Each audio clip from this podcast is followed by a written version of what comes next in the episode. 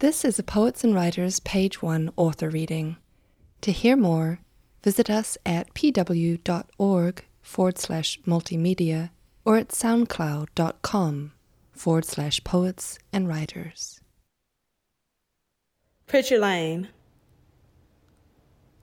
Juan pulling out his penis is the first time I ever see one. I ain't that good at aligning time with memory, so it all happens around the same age in my head. I'm no older than six. Usually I'm 12, mostly nine. I could have been four. I don't know.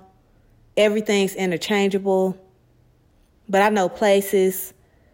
And I know we still living on Pritchard Lane, which means my parents still live together, which means soon they won't be. But for now, our house is a three bed, two bath, and I got my own room the biggest room I ever had to date.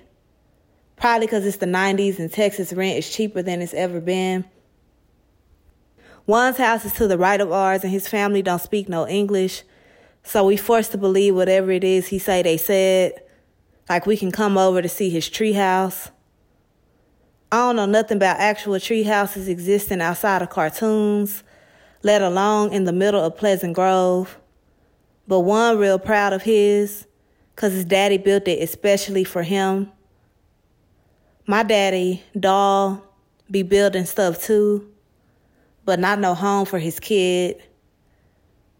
Mostly cages, walls, shelves, maybe rosters, borders, headgear.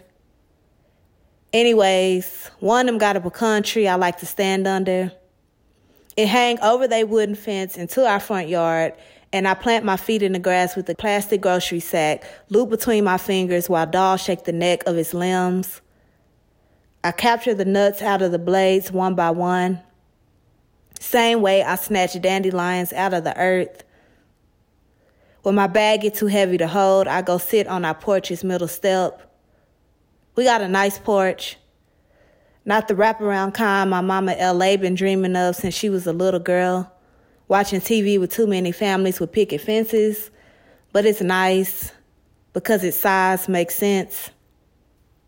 Doll sit at the top step and hand me one of them metal crackers he took out of one of them restaurants we go to when you cracking crab legs open all over the table. But I barely use it. That's what I got a mouth for. I use my baby teeth to pop the pecan shells perfectly. I learned how to do it so fast, I obsess over keeping up with the rhythm. It go bite, crack, pull apart, chew, throw, eat, repeat. Sometimes I move too fast and fail to check the quality of the shell before I consume it. And that be the worst day ever because the rotten taste immediately swarms across the insides of my jaw. I let my tongue loose let it all fall out from the back of my throat and cough. Like I'm born knowing how to spit things out quick and move on. Pecan shells, sunflower seeds, people. LA say I act like this because I got a takeover spirit and got a problem with organizing and orchestrating how everybody got to spend their time in my presence. That I can't handle somebody not liking what I love without shutting down how it makes me think something is wrong with myself. That I spend too much time specifically trying to tell her what I don't want to do when she the parent. I'm not trying to have a takeover spirit on purpose. It's just I can't stand people suggesting what it is I need to do in general, let alone with my time. I need room to determine how I want to do the things I'm told, how I want to go about cleaning my room, how I want to dress today.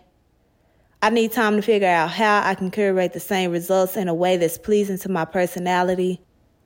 Something in my brain be telling me to do it slightly differently, slightly wrong and long and lonely. To take my time on all tasks asked of me until I get it right. LA say not doing what you told, not listening can get you hurt or get you hit. But I've been both a lot of times and ain't die. So I don't think it's that big of a deal.